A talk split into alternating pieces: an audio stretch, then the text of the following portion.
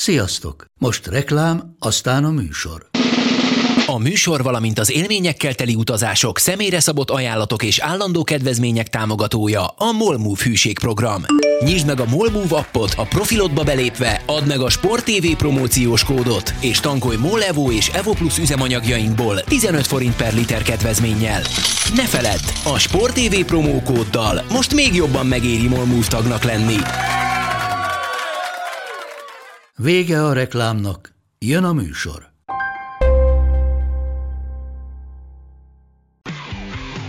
Gól! Ez 11-es volt, ha nem láttad te! Úristen, milyen becsúszás volt! Mi mindennel kapcsolatban lesen vagyunk. Ez a Sport TV és a Nemzeti Sport közös podcastjének újabb része. Sziasztok! Ez a Lesen vagyunk podcast legújabb adása. Üdvözlünk titeket állandó beszélgető társammal, Monc Attilával, a Sport TV munkatársával. Csapjunk is a közepébe. Néhány napja ért véget az Afrikai Nemzetek kupája. Megkönnyezted-e Szenegál győzelmét, Attila? Nem, én azt, hogy én bevallom őszintén a legjobb négy között már annak dukkoltam, hogy hát ha ezek a Derek Vulkin, a fászolói futbolisták odaérnek, ahol, ahol még korábban sose jártak. Tehát az, az, az annyira egy ilyen tündér mese lett volna, hogy, hogy annak tényleg tudtam volna örülni. Hát azt veszük, Szenegál is, hanem is ott járt, ahol még soha, hiszen döntős volt, viszont az, hogy megnyerte, története során először lett uh-huh. kontinens torna győztes, de összességében pont ezen gondolkoztam, aztán lehet, hogy ez csak valami fals nosztalgia. Engem most ez az Afrika kupa, ez engem valahogy kevésbé hozott lázba, és nem tudom, hogy jól emlékszem, rosszul emlékszem, régen azért rendszeresen követtem, vagy most is követtem, csak nem tudom, több meccset néztem, vagy, vagy jobban követtem, de én úgy emlékszem, hogy amikor ez a torna általában megrend, amikor általában megrendezték ezt a tornát ilyen január környékén, hogy akkor még nem volt uh, ennyi európai futball, még tartottak a téli szünetek, nyilván egy-két kivételt leszámítva, és, és ezt talán jobban ráirányította a figyelmet az Afrika kupára. Aztán az is lehet, hogy csak rosszul emlékszem. Nem, abszolút. Tehát ez ugye főleg igaz a, a Bundesligára, amelyik az Afrikai Nemzetek kupája utolsó hetében szokta elkezdeni a, a tavaszi idényét. De hát ugye a versenynaptárnak idő kell, mire helyreáll, ugye az ominózus össze-vissza halasztott idény, vagy félbeszakított idény után.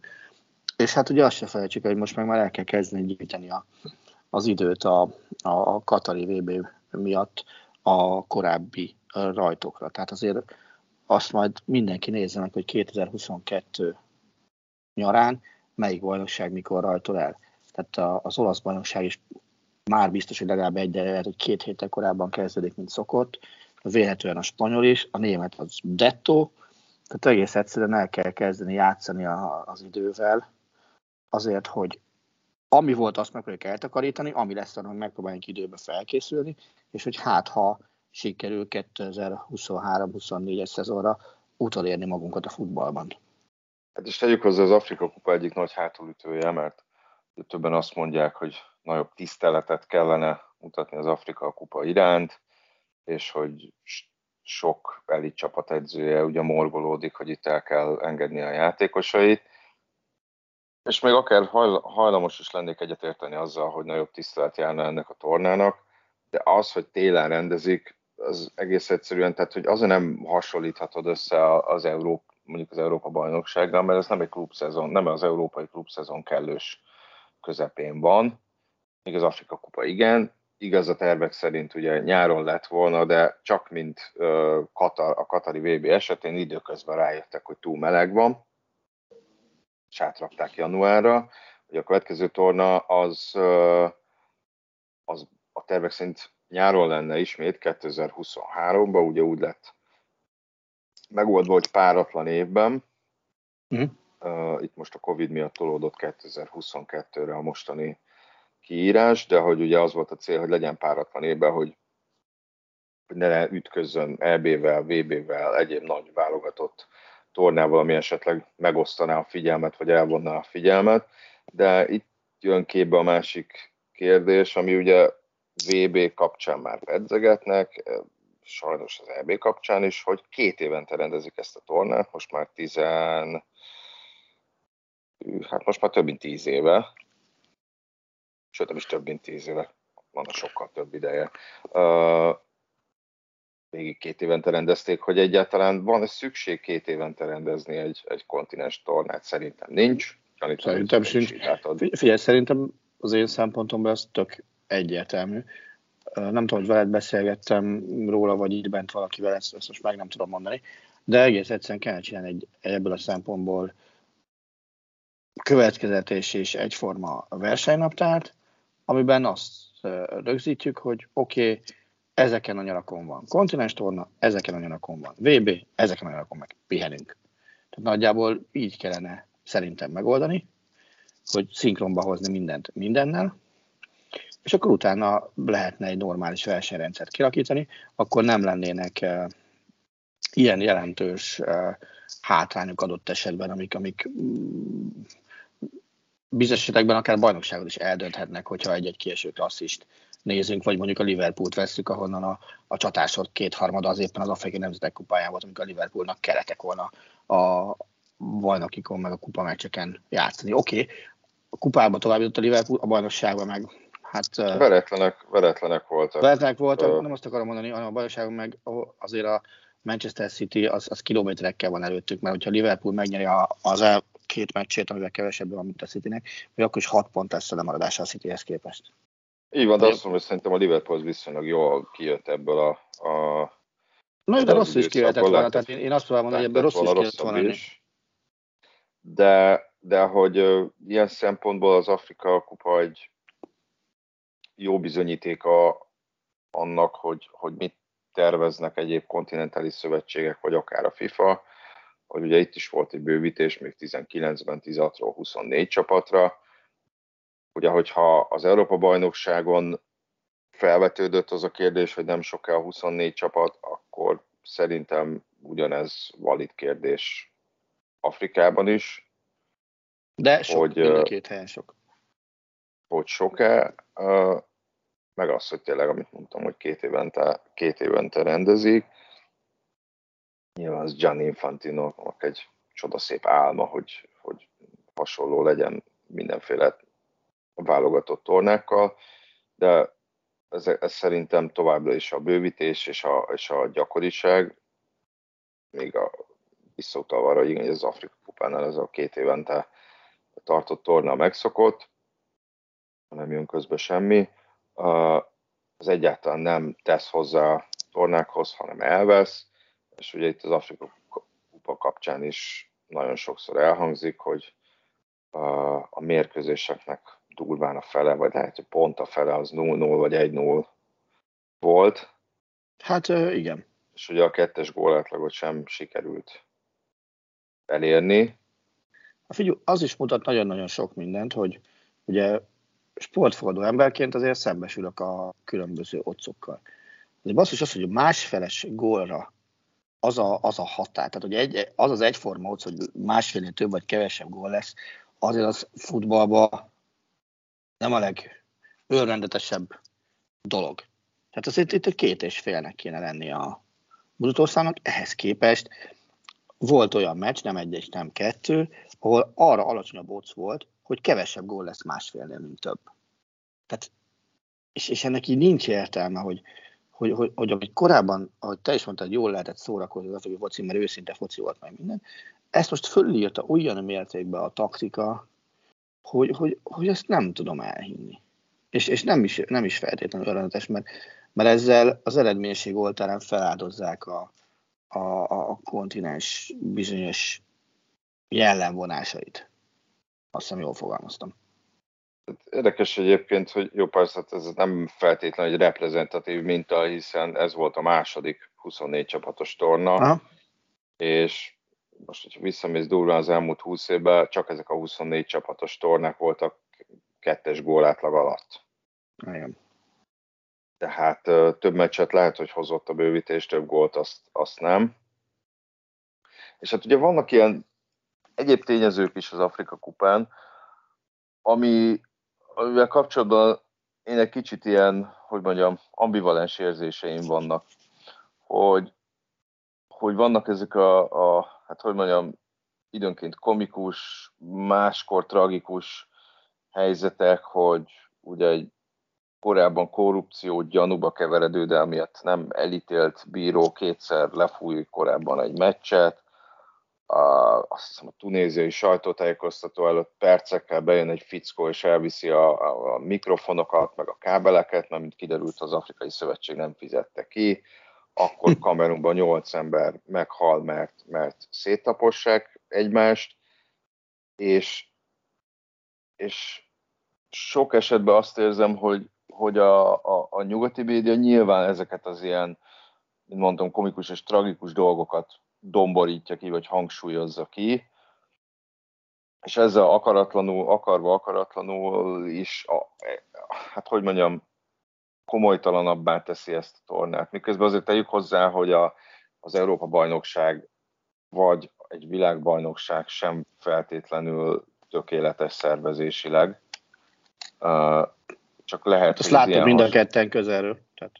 Így van, csak lehet, hogy bizonyos dolgokat ott nem domborítanak ki annyira, mint mondjuk egy Afrika kapcsán, miközben, hogyha már csak ezt a, a tényleg nyolc ember életet követő, követő tragédiát nézzük, ugyanúgy előfordulhatott volna az EB döntőn, hogy, hogy, hogy meghalnak emberek, és ugye az ezzel kapcsolatos jelentés is azt uh, hangsúlyozta, hogy, hogy gyakorlatilag a szerencsém múlott Londonban, hogy nem történt uh, emberhalál, illetve ugye világbajnokságon is láttunk olyan bírói döntéseket, akár a, akár a ha csak mondjuk 2010-ben Frank Lampard meg nem adott gólját nézzük, amik tényleg hajmeresztőek. Hm.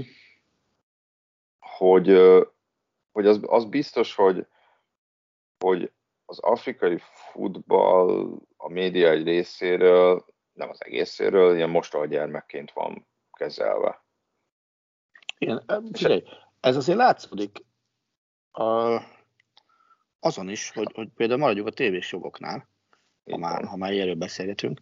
Korábban minden évben azért, vagy minden kiírásban, bocsánat, lehetett látni Európában. Vagy, vagy nálunk legalábbis. Idén eszébe se tudott senkinek megvenni. Tehát Ezt a... mondani, hogy egyébként ez azért van, mert hogy közben ugye voltak bajnokságok, ahol szünet volt, volt egy hétvége, amikor gyakorlatilag a top bajnokságok nem mentek. De hogy ez nem az Afrika ez... miatt volt. De hogy az Afrika Kupa végén Tudom, volt tudom, már. de hogy azért nem közvetítette senki, mert közben lehetett mindig más ö, általában top futballt adni, tehát hogy igazából csak valaminek a kárára lehetett volna bepréselni a, a, a műsorrácsba, vagy, vagy más oka volt annak? Figyelj, a, a saját esetünket tudom, hát nekünk mi nagyjából megvoltunk ebben az időszakban futballal, hiszen az olasz foci ment, az olasz kupa, spanyol kupa ment, kézilabda bajnokok ligája elindult, tehát nekünk nem volt rá szükség. De ahogy elnéztem, a többiek is ugyanígy voltak, hogy, hogy mindenki megvolt. És, és azért ilyenkor felvetődik az is, hogy nem kalkulálják el magukat az eladók árérték arányban. Azt hogy tudod, hogy mennyibe kerül egy Afrika kupa közvetítése? Meg tudnám satszolni, de nem akarom. Aha. Tehát meg, meg tudnám satszolni, és szerintem túlértékelt. De, hát... de azért gyanítom, nem egy Európa bajnokság ah. nagyságrendű összegről. Messze nem. Messze nem. Hm. Messze nem. Szerintem még lehet, hogy két nulla is a külön. Legalábbis a reális ár. Az, hogy megy kérte, kérte, ez egy másik. Uh-huh. De Szóval amellett, hogy mint mondtam, lehet, hogy a nyugati média egyes része, tehát mondjuk, mit tudom én, a bulvárlapok, azok nyilván ezekre az ilyen hülye sztorikra koncentrálnak inkább, mint sem, mint sem a meccsekre, miközben nyilván vannak olyanok is, amik, ahol teljesen jó és professzionális uh, körítése van a tornának, hogy, hogy egyébként fene tudja, hogy mondjuk a dél-amerikai újságok mennyire, mennyire követnek mondjuk egy Európa-bajnokságot. Azt szerintem sokkal inkább, mint egy Afrika-bajnokságot.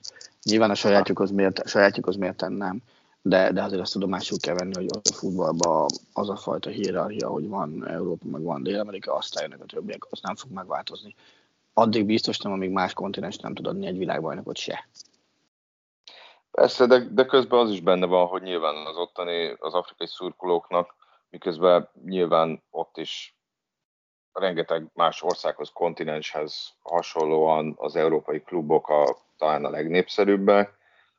Szóval ez egy, az egy fontos torna, meg, meg nyilván azért bennük is olyasfajta érzelmeket uh, horgaszt fel, mint mondjuk bennünk egy Európa bajnokság, vagy akár a magyar válogatott yeah. szereplése.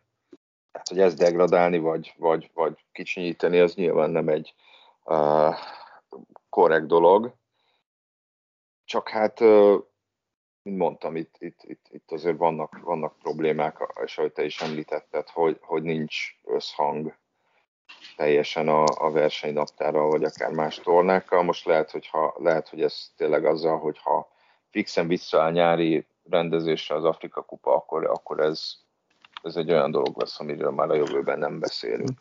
Az nem butaság egyébként, hogy, hogy páratlan évetették az Afrika Kupát, mert így megkaphatja azt a figyelmet, amit, amit páros évben nem kapna meg az EB, meg a Kupa kárára a többi kontinensen de, de azt, azt gondolom, hogy, hogy azzal maguknak ártanak, hogyha két évente rendezik, mert azzal devalválják a torna értékét. Én, én nem vagyok híve annak, hogy, hogy két évente rendezzenek. Lehet, hogy van benne Afrikában annyi pénz, hogy megéri, csak, csak és sajnálom, hogyha csak ez az egy lenne a szempont. Igen, mondjuk az, az már más kérdés, hogy, hogy itt megint akik VB résztvevő országot képviselnek, azoknak az van, hogy 22. január-februárban játszottak egy válogatott tornát, aztán majd 22. november decemberek között is játszanak egy válogatott tornán, aztán majd 23. június és július között is játszanak egy mhm. válogatott tornán. Ami hát finoman fogalmazva sem szerencsés. Mm-mm, hát nem, abszolút nem így van. És mondjuk ilyen szempontból egyébként abszolút nem hátrány, hogy konfederációs kupát már nem rendeznek. Mert az, az, az milyen lenne? az, hogy a kizárásos alapon az idén nyáron lett volna. Vagy, vagy, nem, vagy, vagy nem is tudom, hogy mikor. Szerintem tavaly nyáron kellett volna lenni a normális, egy normális világban. Aha. Tehát ott meg hol hát, teszed? Ott hát ugye a foci, foci a nem normális világban a foci elvitte a nyarat. Ez így van, meg kicsit furcsa lett volna mondjuk nyáron rendezni egy konfederációs kupát azok után, hogy átrakadt térre a világbajnokságot, hogy túl meleg van ott játszani. Igen, tehát ez is kiakasztó egy kicsit, ami a Klub VB-vel zajlik, hogy, hogy basszus hirtelen januárban kiveszel csapatokat a bajnokságba, és akkor elzavarod őket futballozni máshova. De, de ez, ez, ez még csapatokkal szószol, de válogatott, ami több csapatból kell verbuválni, ezt nem teheted meg. Így van. Na de, hogy uh, folytassuk egy kicsit a nyárra, most más szempontból, erről már az előző adásunkban szóba esett, az szóba került, hogy az idén nyár, ha nem is a válogatott tornák miatt, bár azért a Nemzetek Ligájában nem játszanak jó pár meccset júniusban, azért is tűnik érdekesnek, mert rengeteg hát nagyon piacképes játékos válik szabadon igazolhatóvá. Most, hogyha csak párat említek, ilyen Mbappé, Paul Pogba, Paulo Dybala, Frank Kessier, Marcelo Brozovic, Antonio Rüdiger, Osman Dembele, és még sorolhatnám. Ugye mm. Niklas Züle is, aki aláírta Dortmundhoz, viszont már viszonylag gyorsan, hogy most egy új trendnek vagyunk szemtanúi, vagy ez csak valami átmeneti állapot szerinted, ami a koronavírus okoz, amiben a koronavírus is szerepet játszik, hogy, hogy ekkora sztárok, még ha nem is mindegyik, mert vala, biztos, hogy lesz köztük, aki hosszabbít, majd ennyire le tudják pörgetni a szerződésüket. Nézd, én azt gondolom, hogy, hogy eddig is megvolt ez. Csak most már, hogy, hogy ingyen mennek el játékosok tényleg azért. Bayern Lewandowski eset az ebből a szempontból klasszikus, nyilván klasszikus lesz az Mbappé Real Madrid is, majd gyanítom. De ez nem feltétlenül csak a, a koronavírussal hoznám összefüggésbe, hanem, hanem azzal is, hogy, hogy a játékosok azáltal, hogy ingyen mennek oda, több fizetést kérhetnek, meg több alárási pénzt kérhetnek, és több jutalék jut a menedzserüknek. Tehát uh-huh. összességében, a, a, ha nem is kell kifizetni egy klubnak azt a komplet csomagot, ami mondjuk egy, egy ár, mondjuk egy pénzért megvett játékos esetében van, hogy a lelépési díj, fizetés, menedzseri jutalék, az is az aláírási pénz, fizetés, menedzseri jutalék hármas, de szerintem ennek kiteszi 75-80 százalékát az összegnek, de még mindig így is marad a klub kasszájában pénz. Ugye most, amikor, a, amikor az Üle aláírt a Dortmundhoz, akkor ugye a kickerben volt egy elég hosszú ilyen vélemény cikkszerűség, vagy, vagy elemzés erről az egész történetről. Ezt megemlíti, hogy amit te is mondtál, hogy van, van egyfajta trendnek talán még nem beik nevezni, de folyamat, ami elfelé tart, hiszen nyáron három német uh, válogatott védő is ingyen fog klubot váltani, ugye egy már megtette, de Rüdiger meg Ginter is ingyen lép le a jelenlegi uh, klubjától. És akkor uh, Ralph Hasenhüttl, a Southampton uh, menedzsere uh, nyilatkozott, ki azt mondja, hogy ha azért azt a figyelembe veszik, hogy mondjuk mi megveszünk egy játékost 20 millió, forint, 20 millió euróért, és négy év után a játékos nem hosszabbít, hanem, hanem ingyen távozik, akkor az ő vételára úgy rá kell pakolni össze még 20 milliót, amit a fizetésekbe kifizettünk neki, az 40 millió, és ez mondjuk egy ilyen Southampton szintű egyesületnél 40 millió euró veszteség, az, az, az halálos ítélet, vagy katasztrófa legalábbis. És megkérdeztek itt egy játékos ügynökség vezetőjét is, hogy, hogy az ilyen aláírási pénzek, meg menedzseri jutalékok, azok, azok hogyan alakulnak. Ő azt mondja, ők azt mondták, hogy a, az üzletmenetben az a normális, hogyha a, a, a jár, az, áll, na, az éves fizetés 70-80%-át kapja meg egy ügynökség. Tehát egyszerű pénzként. Ja, hogy oké. Okay. Ja. Ami azért szintén nem egy olcsóbb izé, muzsika, azt gondolom. És, és uh, nyilván a játékos meg azt mondja, hogy basszus, inkább kivárok még egy évben, utána sokkal nagyobb pénzért írhatok alá.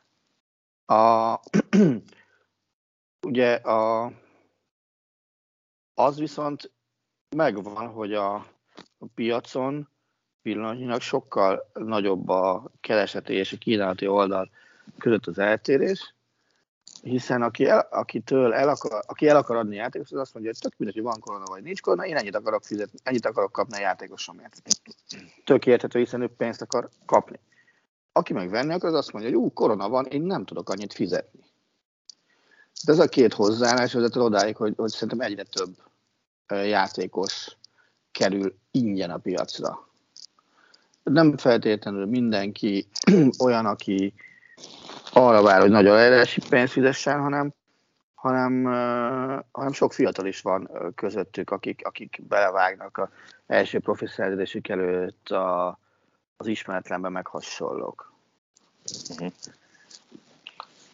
Hát ugye ami még érdekes volt, szabad ne feled, hogy orbitális forgalom visszaesés van mindenhol a, a, a piacon.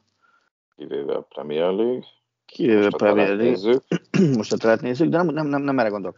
Tehát, hanem a kluboknak a forgalma esik azért összességében ja, hogy úgy. vissza. A, a járvány alatt például az, az vált, hogyha hogy a Bundesliga 2020-tól 2020 kezdetétől mondjuk a mostani szezon végéig Bundesliga összesen 1,3 milliárd eurós veszteséggel e, számolnak. Ez ugye egy elég nagy szám, ami viszont nagyon durva, hogy e, ebben a, a, a két évben a menedzsereknek, meg a tanácsadóknak kifizetett, kifizetett jutalékok összege, na szerintem az mennyibe változott? Tehát hány százalékkal változott? Minusz tíz? Semennyivel. Gyakorlatilag ugyanannyit fizettek ki, képzeld el. Már ez, ez nagyon durva. És, ja, és, és a, mi, mi a másik röhely? Hogy melyik klub fizeti a legtöbbet a, a játékos menedzsereknek.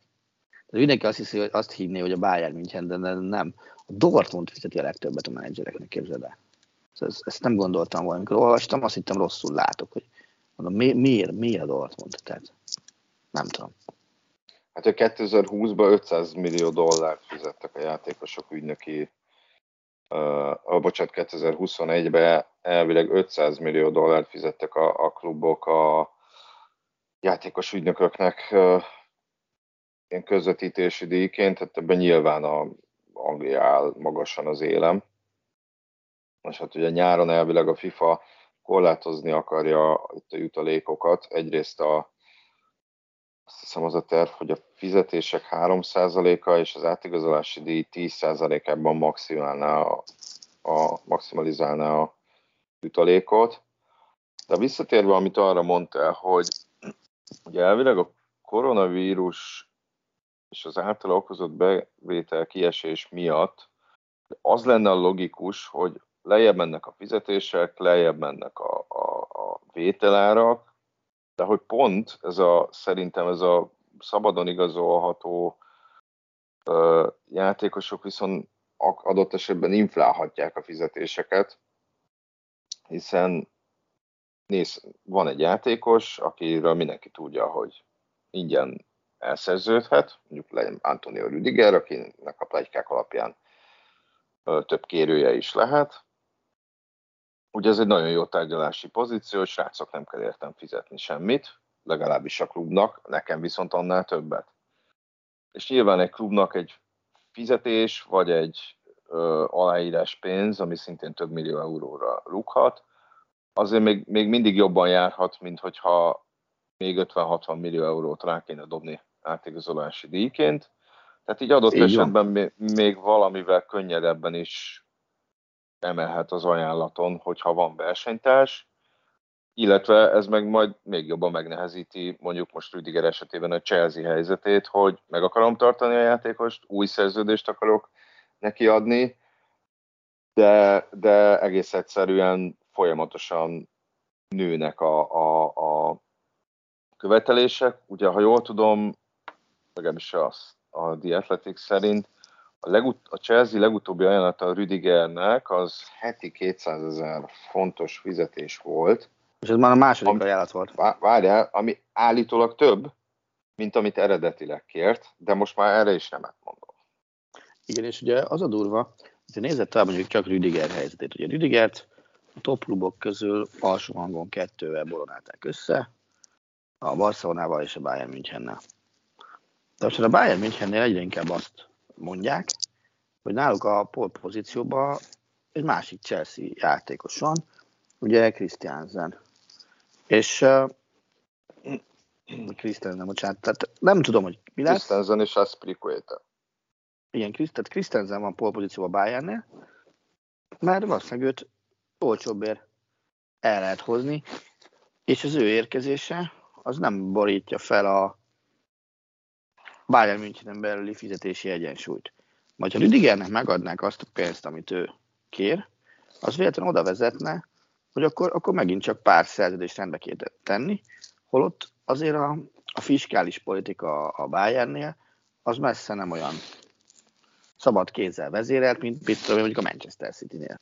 És, és senki nem akar túllépni egy bizonyos határt, mert az nagyon csúnya dolgokhoz vezethetne. Egy német klub inkább lemond egy német vádat középhátvédőről anyagi okokból, aki majd szépen elmegy a az anyagi gondokkal küzdő Barcelonához. Isten tudja mennyi pénzért.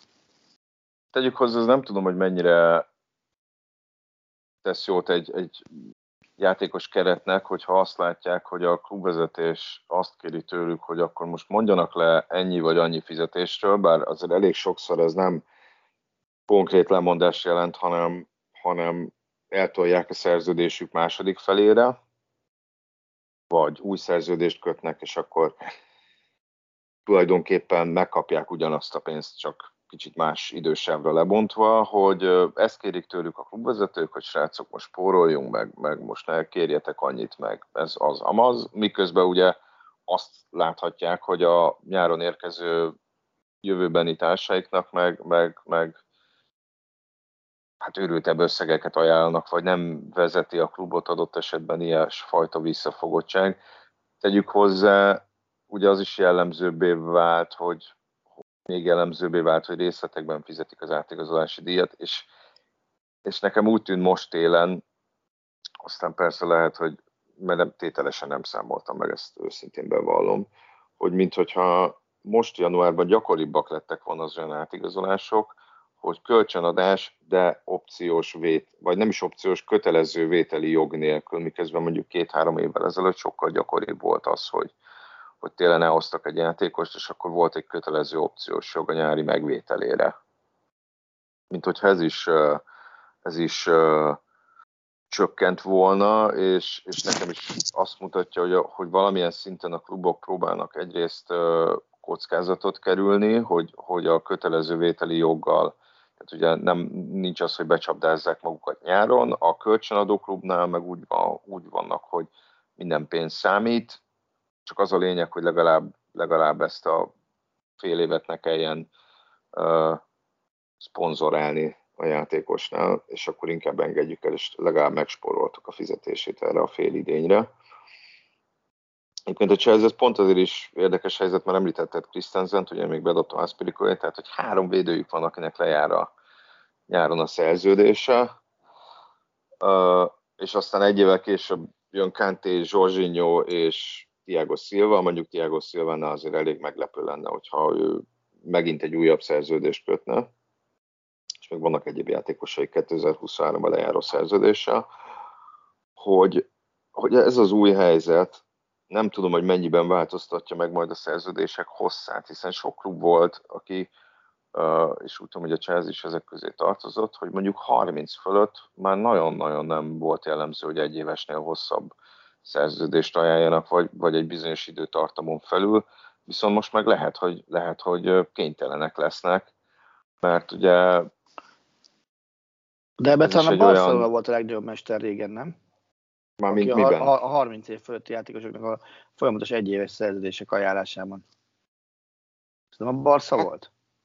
Hát voltak ilyen úgynevezett rolling contractek, ugye Messinél is, uh, Guardiola is azt hiszem minden szerződését évente hosszabbította meg, meg szerintem a vége felé, de a, a vége felé szerintem Xavi és Iniesta is ilyen szerződésem volt, de de nyilván ez egy kiemelt státusz. A Barcelona inkább arra is volt jellemző, hogy 30 fölötti játékosoknak kínáltak indokolatlanul hosszú és indokolatlanul sokat fizető szerződéseket, amiknek köszönhetően idézőjelben vannak ott, ahol, vagy aminek is köszönhetően vannak ott, ahol. De erről beszéltünk pár hónappal évvel ezelőtt, hogy kis túlzással elég volt egy új szerződéshez elhinteni azt a médiába, hogy ez vagy az keres, vagy nem tudom, hogy hosszabbítsak, és Bartomeu már megadta a játékosnak, amit kért.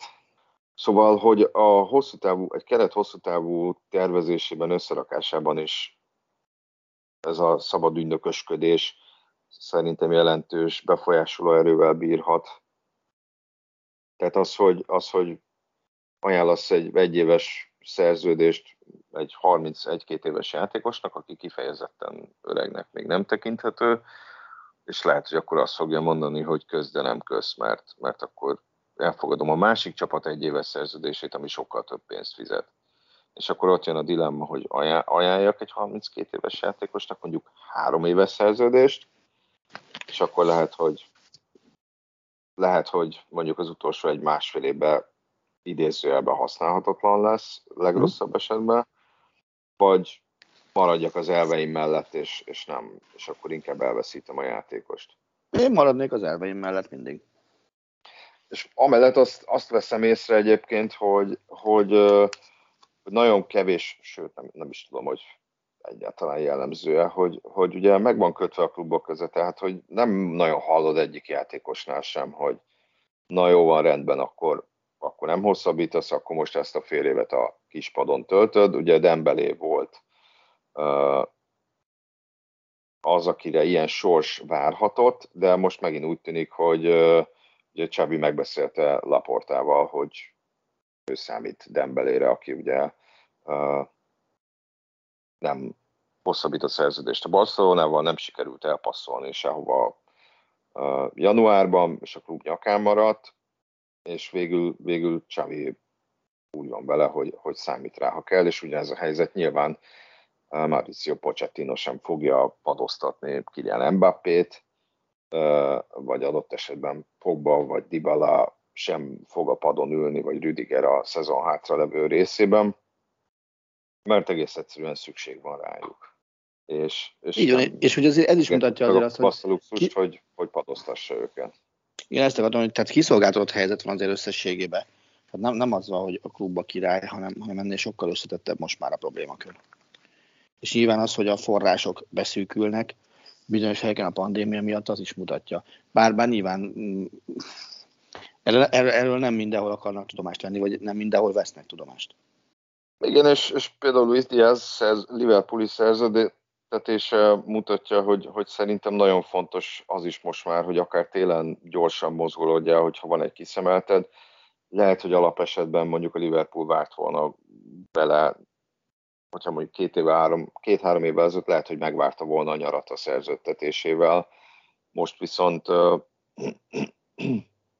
inkább úgy volt vele, hogy azt mondják, hogy jó, ez a durván 50 millió euró, ez sok, de, de, de így sikerült elhapolni. Másfelől akár előre menekül, hogyha nyáron elveszít valakit, mert hogy a Liverpoolnál, hát most nem tudom, hogy kinek, kinek jár le a szerződése jövő nyáron, szerintem alapembernek nem, de de 23-ban azért vannak, vannak olyan játékosok, szerintem Salah és Mané szerződése, és 23-ban jár le a, a poolnál, tehát hogy, hogy, hogy az is vezethette ezt az átigazolást, hogy, hogy gondoltak valamilyen szinten a jövőre. És tegyük hozzá egyébként, hogy a... Hogy Hozzáteszem, a... hogy a Liverpoolnál, Liverpool nagyon úgy tűnik, hogy ott logikus kerettervezés van, mert nem tudom, hogy ki volt az utolsó játékos, akit a Liverpool úgy vásárolt meg, hogy már világsztár volt, és nem náluk lett világsztár. Mondjuk azért a tervezéshez tegyük hozzá, hogy Firmino szerződése is lejár 23 nyarán, tehát hogy három támadójuk, mind a három támadó, én azért erőteljesen gyanítom, hogy nem fog lepörögni mind a háromnak a szerződése addig.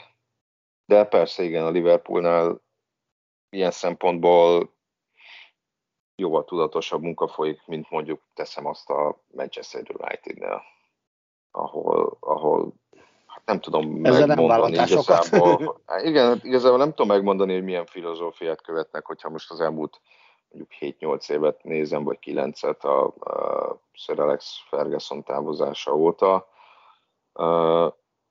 De ha azt veszed egyébként, a Chelsea-re eddig abszolút nem volt jellemző, hogy mondjuk ingyen veszítene el meghatározó embernek tartott játékosokat. Nem tudom, hogy mikor fordult elő ilyen velük. Én ezen akadtam egy kicsit szintén föl, mert a Bayernnel sem szokott ilyen előfordulni, hanem egész egyszerűen az szokott történni, hogy akkor aki nem hosszabbít, azt egy évvel korábban eladod, vagy fél évvel korábban eladod. És ehhez, ehhez képest az egymás követően a második olyan nyár lesz, amikor, amikor kulcsember nem hosszabbít, úgy, hogy előtte fél éve még a csillagos eget is lehozta volna, érte egy-két szub, de, a Bayern nem adta el, és most meg már Züle a bánatnak menjen el. Tehát ők nem, nem volt egy, egy nagy rajongója az Zülének az utóbbi időben emlékeim szerint. Én? Igen. Sajnos is leszek. Tehát akkor te inkább itt pénzügyi alapon sajnálkozol ezen, mint sem. Igen. Mint sem azon, hogy a csapat gyengül.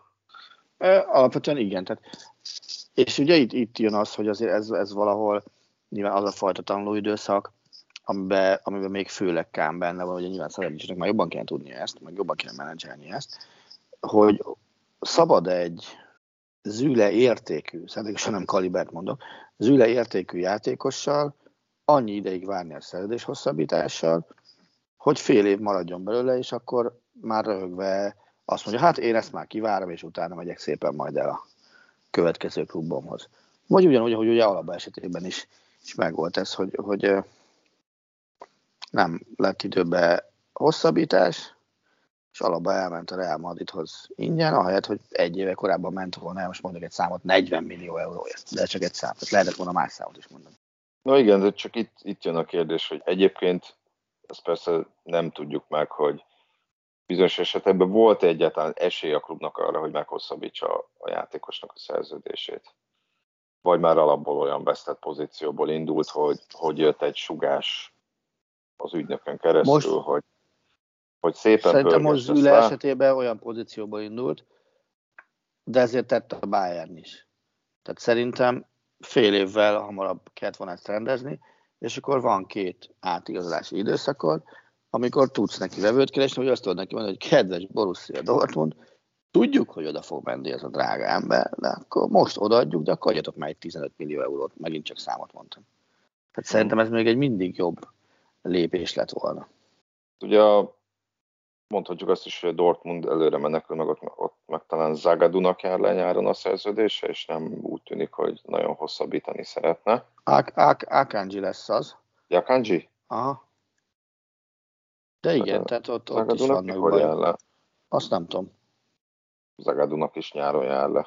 Igen. Akanjiról láttam pont most egy olyan hírt, hogy, hogy a minden tendencia távozás felé mutat. Uh-huh. De, De jó, hogy mi lesz. Mondjad, most. Ugye, ha jól tudom, az ületávozásánál viszont azt nem mondani, hogy a csapaton belül olyan kollektív pesgőbontás lett volna, sőt... Már ko- kollektív, kollektív károgás lett belőle. Tehát sőt, igen, hogy, hogy a médiában sikerült mindezt kritizálni, ami egyébként nem, ami viszont nem feltétlenül tudom, mondjam, előnyös, vagy, vagy nem biztos, hogy jó képet fest a keret lelki állapotáról, vagy, vagy nem, nem is tudom, hogy ezt hogy lehetne legink, legjobban kifejezni. Hát figyelj, ezt nehéz megmondani, de azért, azért Neuer, ha Neuer áll ki, az ő szavainak mindig súlyuk van. És ugye ő mondta azt, hogy, hogy nem becsülte meg a, a vezetőség kellőképpen zűlét, és, és elsősorban ez miatt uh, távozik.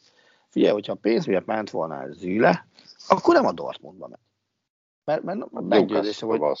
Igen, meggyőzésem, hogy ott többet tudott volna keresni, de, de akár valamelyik, mert ugye vele kapcsolatban még a Reált is emlegették, vagy a Barszát, tehát valószínűleg ott is többet kapott volna, de neki az volt a, a legfontosabb, hogy, hogy megbecsüljék az ő értékét. Ugye, tehát minden egyes nyilatkozatban ugye a Wertschätzung nevű szó kapott helyet, ami a, hát magyarul az érték megbecsülés, vagy értékbecsülés, nagyjából ezt jelenti, és hogy neki ez hiányzott a Bayern Münchennél, és ez az, amire vágyik az új állomás helyén. És azért Dortmundból, annak viszont nagyon örülök, hogy Dortmundból végre jött egy fricska Münchenbe átigazási fronton, hiszen folyamatosan arra volt szó, hogy a Bayern szivatja a Dortmundot a piacon. Most azért a Dortmund vitte egy olyan játékost a Bayern Münchentől, akit a, akit a Bayern München azért meg akar tartani. Uh-huh. És, azért, és azért nagyon jó, hogy a Dortmund tud egy-egy ilyen üzenettel szolgálni a német, meg úgy általában az egyetemes futballvilág felé, hogy azért hé, srácok, mi is itt vagyunk, nem csak, nem csak 16 éves Bajno Gittenszeket tudunk megvenni, hanem meg tudunk venni egy kész német válogatott játékost is. És szerintem, vagy meg tudunk szerezni, bocsánat, meg nem, nyilván nem megvette. Szerintem egy tök jó üzenet. A kicsit tovább menve innen, és most merényletet követik el ellened, mert nem erről, igazából nem erről beszélgettünk tegnap, hogy, hogy ez lenne a téma, de hogyha már a Bundesligánál tartunk, meg említette te is a veszteségeket, illetve ugye a Bundesligánál még mindig uh, erős nézőszám korlátozások vannak, ami nyilván az egy folyamatos pénzügyi veszteséget jelent a klubok számára, akik sokkal kevesebbet költöttek télen, mint tavaly előtt, bár ugye tegyük hozzá a Bundesliga ilyen szempontból egy átgondoltabb, óvatosabb, vagy nem, nem tudom, hogy mondjam, milyen ligának tűnik. De ugye nem olyan rég adott a Bildem Zontagnak egy interjút Donata Hopfen, aki a német futballligának az elnökasszonya, amiben volt mm. egy-két olyan állítás, ami, amire hát sokan felvonták a szemöldöküket. Nem tudom, hogy erről ha? Beszélhetünk-e. Ugye az egyik az az volt, Beszéltünk már erre a holnapi nemzetisportban lesz egy elég hosszú cikk, én úgy tudom. Hogy nem zárta ki azt, hogy például a La Ligához hasonlóan mondjuk Szaud-Arábiában legyen a német szuper. Yes. Így van. Azt mondta, hogy meg minden olyan ö, lehetőséget meg kell vizsgálnunk, ami összeegyeztethető az értékeinkkel, és ami pénzt hozhat nekünk. De szerintem hogy nagyjából sorrend olykor-olykor fordul. Mert ugye ott gyors egymás után volt két kérdés, az egyik az a 50 plusz 1 os szabályal, és az volt előbb, hogy ő mhm. elképzelhetőnek tartja azt, hogy törlik ezt a szabályt, és ő azt mondta, hogy, hogy van ez az 50 plusz 1 os szabály, nézzük meg a Bayern München is évek óta a Bajnok Ligája egyik legjobb csapata, tehát az hibás út, hogy csak ezt a, tehát hogy, hogy ezt az 50 plusz 1 os szabályt mondjuk az eredményesség gátjának, és hogy a, az immár ő felügyelete alá tartozó liga egyetlen klubja sem jelezte az elmúlt 40x napban, hogy, hogy ezt, ezt, ezzel a szabálya kapcsolatban lenne tárgyalni való. Tehát ez véletlenül maradni fog. És ezután jött ugye a szaudarábiai kérdés. Ja, és igen, bocsánat, és itt még azt is mondta, hogy igen, a német kultúrához és hagyományokhoz méltón kell ezzel eljárnunk, és szerintem ebben nem fér bele az, hogy jöjjön egy külföldi tulajdonos, mert az, már, mert az már lehet, hogy nem a mi Bundesligánk lenne. Ő ezt, ezt mondta. És ezután jött ugye a szaudi kérdés, ami nyilván ezek fényében kicsit furcsa lenne, mert az sem hát szerintem... ellentmondásnak tűnik. Igen, ezt mondom, hogy szerintem az sem a Bundesliga, hogy, hogy te elviszed a szuperkupa mérkőzésedet egy legalábbis vitatható megítélésű államba. Jól fogalmaztam? Jó, nekem. Jó, tehát hogy elviszed oda, már az sem biztos, hogy szerencsés. Tehát azért Németországban nem ritkák a megmozdulások különböző ázsiai országok ellen, ahol, a, ahol nem minden emberi jogot tartanak feltétlenül teljesen tiszteletbe. Tehát, hogy a bayern azért is kikezdték például, hogy, hogy mit keres, mit keres Katarba, miért van szponzori uh-huh. együttműködése uh, katari céggel. Most ilyen Szaudarábiával szemben is lenne, vagy lehet ilyen fenntartás. Úgyhogy ez, ez, ez valóban egy, egy önellentmondás, hogy te is mondtad.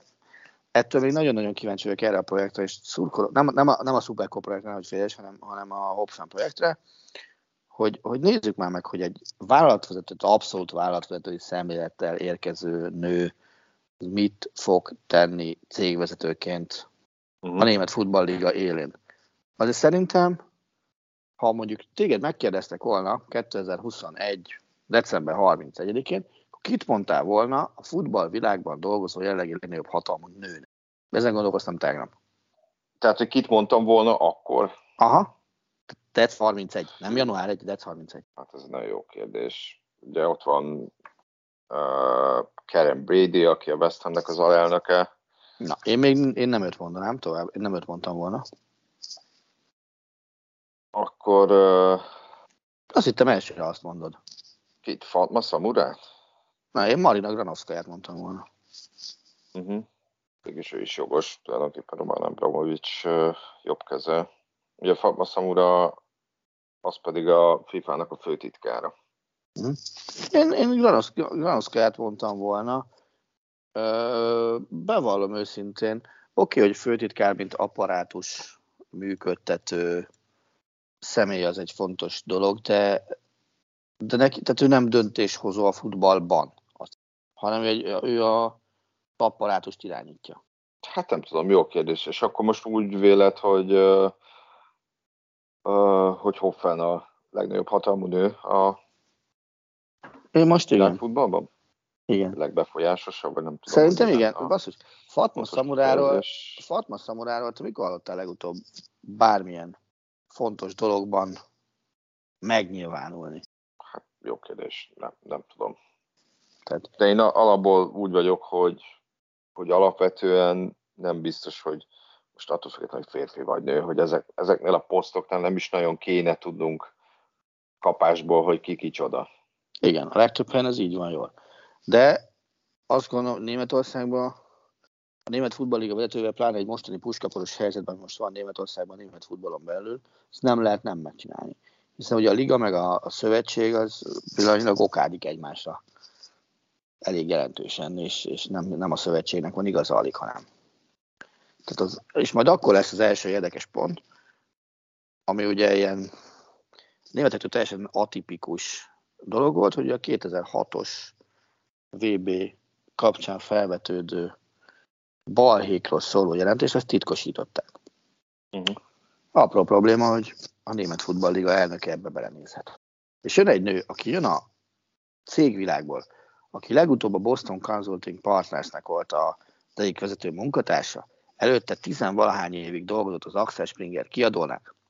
Kettő között volt egy rövid intermedzója egy ilyen világszerte ilyen regisztrációkat készítő cégnél, amelyiknek a partnerei között ott volt a Mercedes, a Telekom meg a Deutsche Bank. Ő egy ilyen is meglát, majd egy ilyen nyilatkozatot, vagy listát, vagy nem tudom csinált, vagy jegyzéket, hogy ez volt. Hát szerintem a tagyvérzést fog kapni, hogyha ott kiderül majd az, hogy, hogy az amúgy is tényleg borzasztó állapotban lévő pillanatnyilag interim vezetés alatt álló német szövetség, az miket művelhetett ott 2006 környékén. Tehát biztos, hogy van vaj a történetben, mert különben mi a bánatnak titkosították volna az egészet. Aha.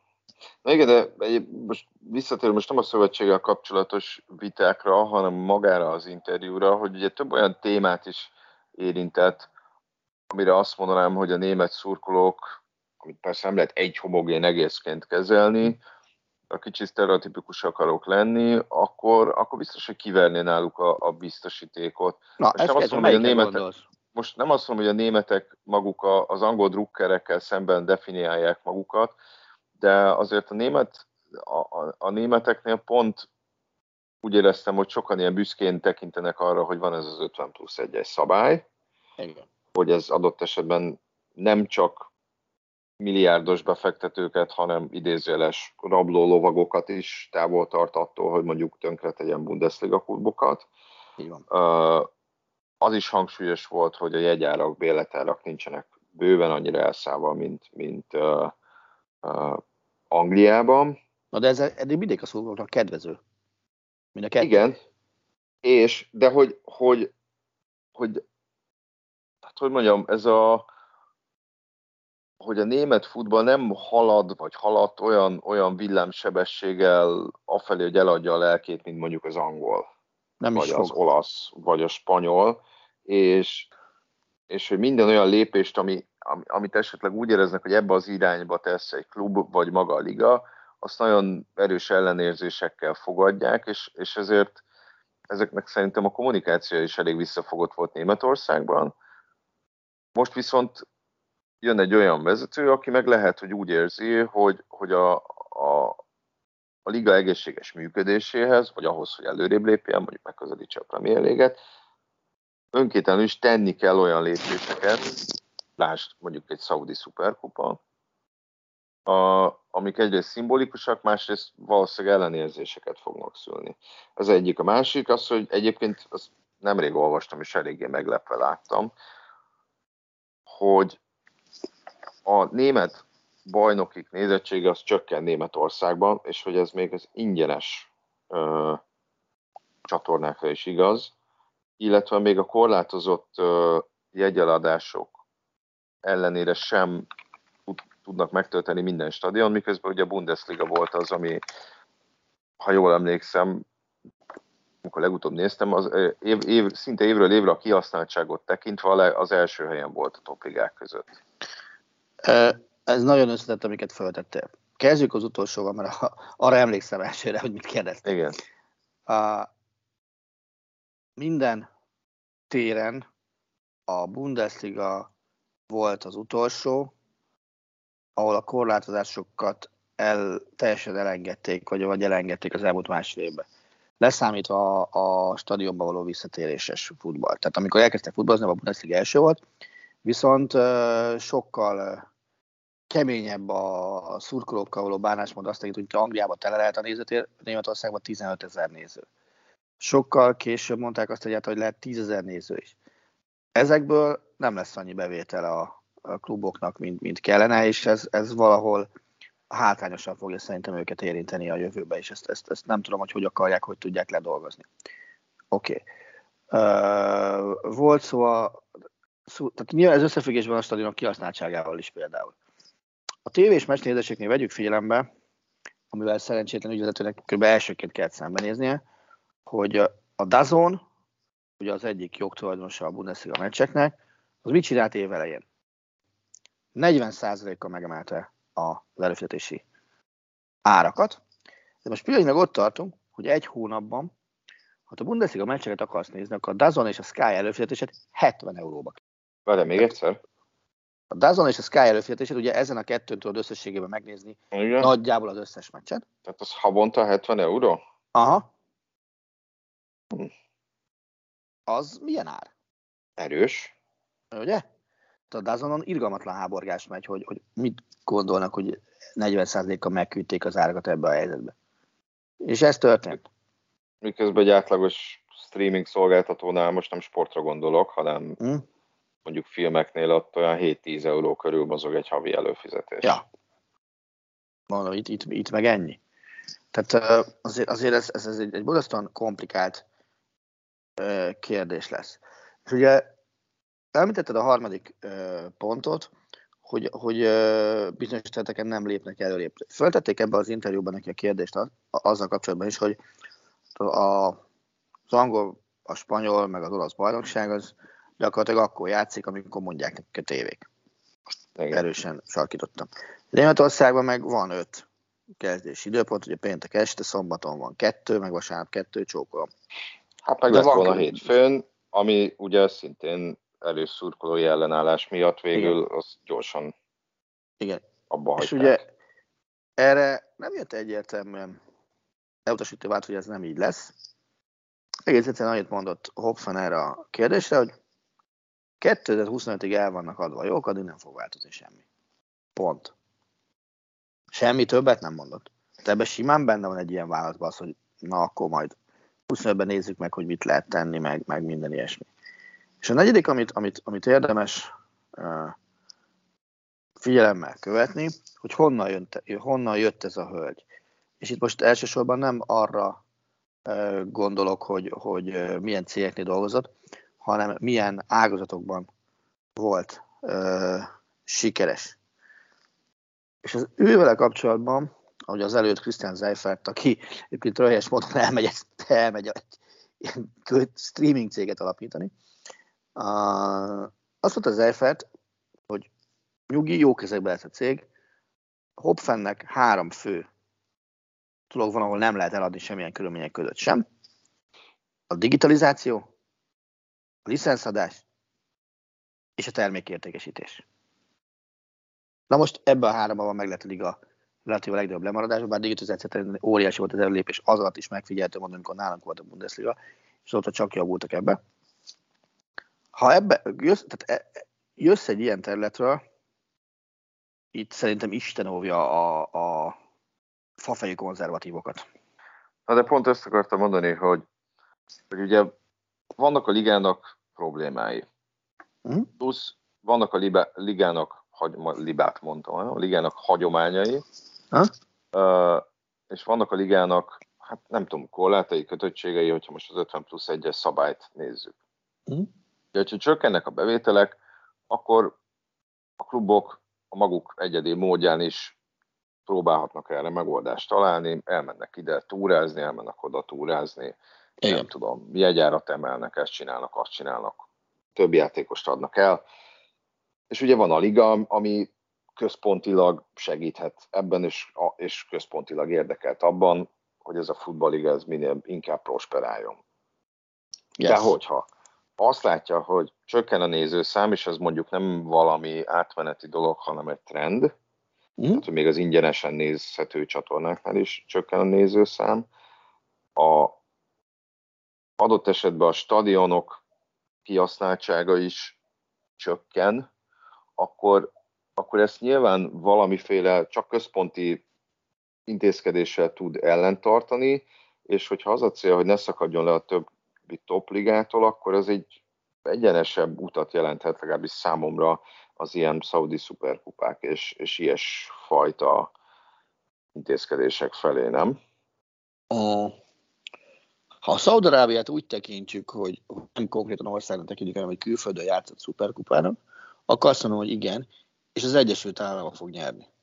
Tehát én szerintem Itt most Németország... egyébként nem csak szuperkupáról beszélek, hanem akár arról, hogy ugye, azt nem tudom, ebbe az interjúba feltődött fel, hogy kül, máshova külföldre elvinni meccseket, illetve az, úgy az azért biztos, azt, azt nem fogja, azért, azért gyilkosság lesz. illetve tegyük hozzá, hogy, hogy ha jól emlékszem, az is felvetődött, hogy legyen rájátszás a Bundesligában. Az, az itt vetődött fel, az ebben az interjúban. ami egyébként hát szintén elég formabontó megoldás lenne, ugye a, a liga formák tomokat nézve, viszont hogyha azt nézzük, hogy, hogy pályán egyeduralom van, olyan szempontból logikus lehet, hogy, hogy úgy érdeklődést kreálni, hogy adott esetben versenyképes, hát nem versenyképes, izgalmasabbá tenni a ligát, és egyébként ezért is lepődte meg egy kicsit, hogy, hogy egyelőre Oliver Kahn volt az talán az egyetlen a klubok képviselői közül, aki úgy pozitívan nyilatkozott a rájátszásos tervről, nem? Ugye Hans Joachim Watzke, tehát a két legnagyobb klubnak a főnöke áll pozitívan az ügyekhez. Egyébként egy rájátszással... És ugye Watzke lesz, bocs, ne feled szóval, ne feled, Watzke lesz egy vagy két héten belül a helyettese gyakorlatilag uh, Hopfennek, mert ő lesz a felügyelőbizottság elnöke. És ha azt nézzük egyébként egy rájátszásra, persze ennek a formá, formátuma nem tudom milyen, talán pont, egy, pont a Bayern veszíthetne a legtöbbet. Ez így van. Ugyanakkor azért, tehát, és itt jön képbe az, hogy Hoffen honnan jön, meg mit csinál. Tehát ő cégvezetőként tekint a futballligára, nem egy hagymázós államként. Miket, miket mondott Hoffen? Rájátszás, fizetési sapka, szurkolók, digitalizáció, stb. stb. Kegyetlenül emlékeztet az amerikai major ligákra. És ugye azt, és ugye azt várja, hogy a fizetési sapka tekintetében uh, nem német utat akar követni, hanem azt akarja, hogy egyezzenek meg a nagy európai bajnokság, hogy kell egy ilyen. Egyébként Ami iszonyatosan nehéz hogy... lesz, teszem hozzá, de, de azt mondta, hogy a piac tehát ez is furcsa, hogy nem, nem tehát ő piacot mond konzekvensen. De a piac bizonyos szegmenseiben minden csapatnak ugyanaz az érdeke. Arra is kíváncsi vagyok egyébként, hogy volt ennek az interjúnak olyan célja, hogy hát vagy kicsit felkavarni az állóvizet, vagy megnézni, hogy bizonyos, tehát nem, nem elköteleződni ilyen vagy olyan irányba, hogy ezt vagy azt fogom csinálni, hanem hogy lehet, hogy ez lesz, nem betünk el semmit, hogy egy kicsit úgy felmérni, felmérni hogy milyen reakciók jönnek erre mondjuk akár Németországon belül, vagy a nyilvánosságon. Szerintem nem volt ilyen cél. klubvezetői részről. Nem volt szerintem? Szerintem nem volt ilyen cél. Most elolvastam elég sok cikket tegnap este, mert, mert, mert elmondom, az a kérés hangzott, hogy erről kéne írni. És az egyik cikkbe beleírták, hogy Hopfennel szemben nem lesz száznapos türelmi idő, mint általában szokott lenni egy ilyen pozícióban. És ő sem kér ilyet. Száznapos türelmi idő, ez, ez konkrétan tehát nem, nem tudom, hogy egy ilyen jellegű feladatnál ilyen... Á, ez, a három száz nap alatt... ez a három hónapos próbaidőnek a megfelelőjeként használták ezt. Igen, igen, igen. Nem lesz. Tehát nem ez a cél. Az, hogy azonnal dolgozni kell és menni a saját útján. És ugye Zeifert is azt mondta, higgyék el, jó kezekbe lesz az egész történet az elején biztos lesznek döccenők, de azért emlékezzünk vissza, az én időszakom elején sem volt minden arany. Megkapta a maximális támogatást. Még mindig Zeiferttel zajlik az átadás átvétel, mert segít neki mindenben. Tehát van, van egy olyan ügyvezetője most a ligának, aki egyrészt tudja biztosítani a folytonosságot, másrészt nem, tehát nem szerelemből fognak döntések születni, hanem, hanem üzletből fognak döntések születni nagyon sokszor és kíváncsi vagyok, hogy ez mire, ezzel mire tudnak menni egy, egy jól szocializált, abszolút a pénzügyi szabályosságra törekvő Németországban. Tehát ez, ez egy nagyon-nagyon érdekes kísérlet lesz szerintem. Hát ennek majd meglátjuk az eredményét, és...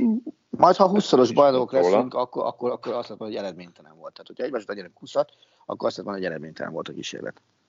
Aha. Szerint. Hát Mondom, hogy meglátjuk, De, hogy... Ha teszem hozzá a 20 bajnoki cím mellé jár mondjuk 15 BL győzelem, és akkor eredményes. Na jó.